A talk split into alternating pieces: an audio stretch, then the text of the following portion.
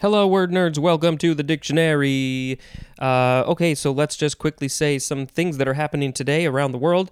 In the US, there are no major holidays or observances. I feel like there should be something, though. Isn't every day something like National Peanut Butter Day? Why isn't there anything on this day? Maybe I'm looking at the wrong website.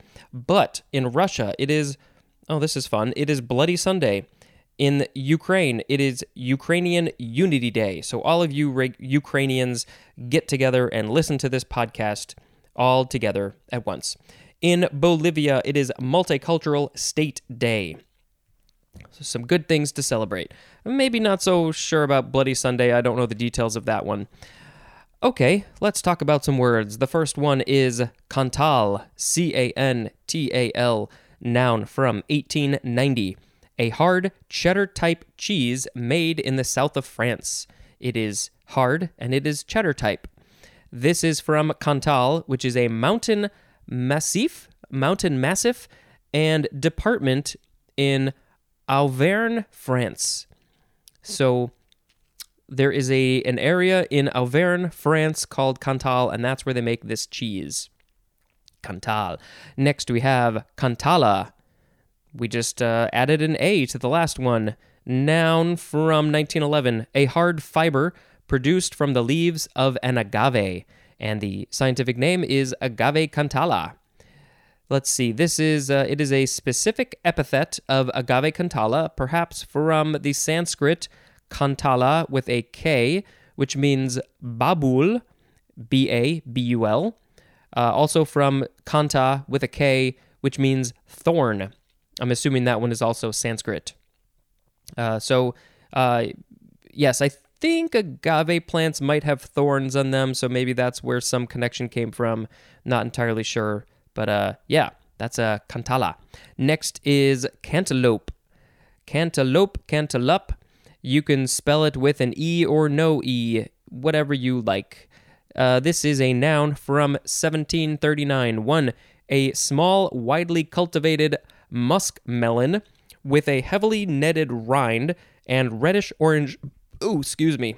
I had a burp. And a uh, netted rind and reddish orange flesh. Broadly, we have the A definition for the word musk melon. Uh, the scientific name is Cucumis melo retical, reticulatus. Reticulatus. Cucumis melo reticulatus. Uh, I like cantaloupe okay. I have memories. Uh, we had a melon baller when I was a kid, so I just have memories of scooping out balls of cantaloupe for whatever reason, either to eat or to, for a thing. I don't know. Uh, it was a very satisfying feeling to scoop just like a perfect circa, a perfect sphere, other than maybe like a little part, a little, you know, a little section. Otherwise, you had a perfect sphere, and I don't know, something very satisfying about that. Okay, number two for cantaloupe, a musk melon with a rough, hard, warty rind. It's got a lot of warts on it. That is not usually grown in North America, and the scientific name for this is Cucumis melo cantalupensis. Cantalupensis. And this is from Canta, Cantalupo, which is a former papal villa near Rome, Italy. So maybe that's where the first ones were grown. And they said, we're going to call it a cantalupo.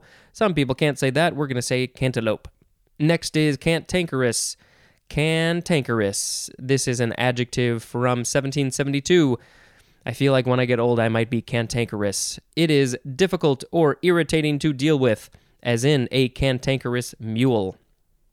Cantankerously is an adverb, and cantankerousness is a noun. This is from perhaps from the irregular, obsolete uh, con- contack, C O N T A C K, not contact. It is just contack, and that means contention. So they're very contentious when you're cantankerous. Okay, next is cantata. It's just spelled like it sounds. Noun from 1724 a composition for one or more voices, usually comprising solos, duets, recitatives, recitatives, and choruses, and sung to an instrumental accompaniment. It's a cantata. Um, and it is from Italian uh, cantare, which means to sing. Next we have cantatrice. There's a couple ways to say this. Cantatricia, or no, cantatrice. Uh, I think that's maybe the Italian way to say that. Cantatrice. And then there's also uh, cantatrice. No, cantatrice. Cantatrice. It is spelled C A N T A T R I C E. Cantatrice or cantatrice. Noun from 1801. A woman who is a singer, especially an opera singer. No, I am not going to try to sing opera because then I'd have to be very, very loud and nobody wants that. Um, let's look at the etymology.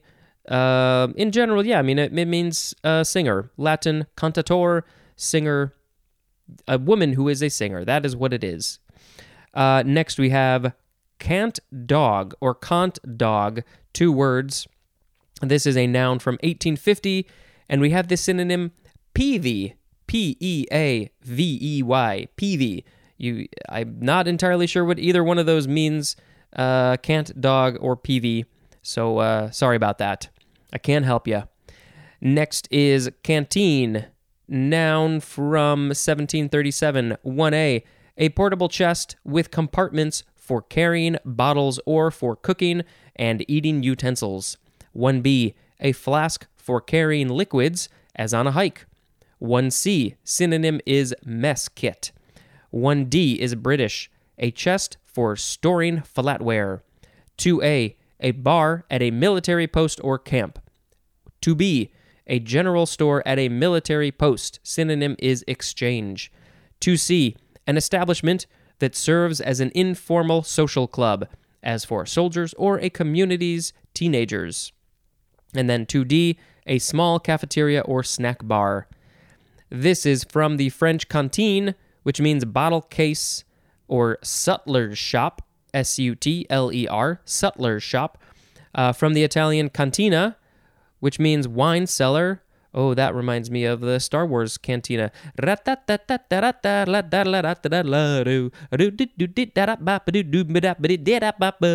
Okay, I could go on for a long time.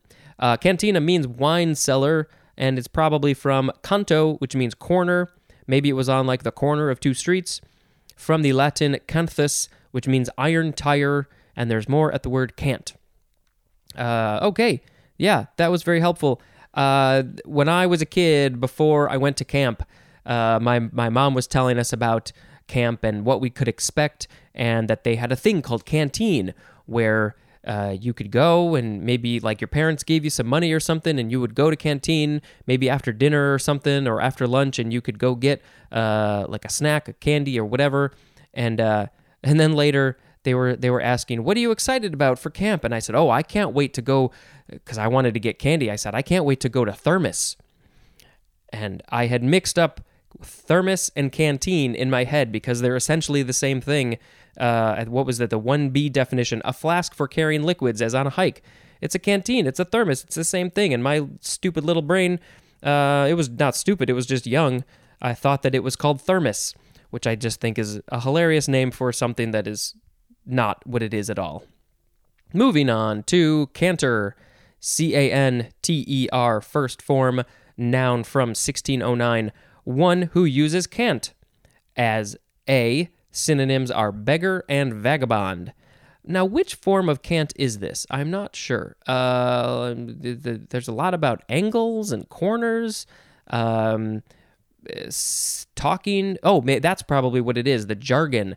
Um, yeah. So uh, beggars and vagabonds use their own sort of special language. Um, uh, or jargon, to, you know, depending on what what their life is like. I think that's probably what it's talking about. Um, and then we have B, a user of professional or religious cant. Okay, next is the second form of canter, verb from 1706. Uh, we are starting with intransitive, I think, yes. One, to move at or as if at a canter. And the synonym is lope, L O P E. Number two, to ride a horse at a canter. That's a certain uh, level. There's like trot and canter and gallop. Uh, and then the transitive verb definition says to cause to go at a canter. This is short for the obsolete Canterbury, uh, which is from Canterbury, England, which is from the supposed gait of pilgrims riding to Canterbury. That's gait, G A I T. So they would uh, uh, ride. The pilgrims would ride to Canterbury at on their horses at a canter. I, is what I'm guessing from that. All right, third form of canter, noun from 1755. One, a three-beat gait. That's again the the talk, the walking, not the talking. A three-beat gait resembling but smoother and slower than the gallop. Um, so three beats. I think that would mean that that two of their legs, assuming that it is a four-legged horse or uh, some other animal, that two of their legs would land at the same time. So there are three beats. Da da da da da da da da da, probably like that. Uh, but it's not quite as fast as a gallop. Uh, and then number two, a ride at a canter. I remember when I was a kid. Well, I have lots of kid stories, don't I? Uh, we were horse riding with another family, and the dad of the family said to the the person who was leading us, uh, it was a joke that I did not understand at the time. He said, um, "Is this a canter?" And then I think the person said, "No, it's a trot." I don't know. I'm gonna totally ruin this, but he he had some joke that was relating to um, oh, I maybe I could save this story for uh for uh the episode in a couple of days. Anyway, there's another word that's canter that's spelled differently, but that sounds the same. That is um, somebody uh, in a religious ceremony who would sing. Um, and so he made some joke about that, and I completely ruined everything. So we're going to finish up this episode with three more words. Okay, let's do this. Now we have Canterbury Bell, two words with a capital C. Uh, this is a noun from 16, 1565. Any of several bell flowers cultivated for their showy flowers. As the synonym, uh, no, the uh, the scientific name, Campanula medium. I don't think that's how they say that. Campanula medium and this is from Canterbury, England. Next we have Cantharidin, Canthar no Cantharidin, uh, or Cantharidin.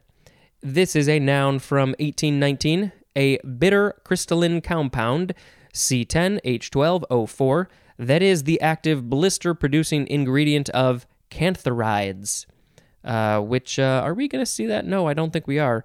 Uh, but um, oh yes, we are actually because our next word is cantharis, C A N T H A R I S, cantharis, uh, but the plural is cantharides. It's not cantharises or cantharises or canthari. Uh, it's cantharides.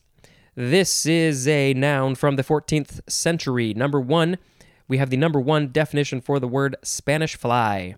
Number two, a preparation of dried beetles as Spanish flies, used in medicine as a counter irritant, and formerly as an aphrodisiac. So that's cantharis or cantharides. Uh, okay, so today we had cantal, cantala, cantaloupe, cantankerous, cantata, uh, cantarice, cant dog, canteen, canter, Canterbury Bell, cantharidin, and cantharis. Uh, what am I going to pick as the word of the episode? I definitely like cantankerous.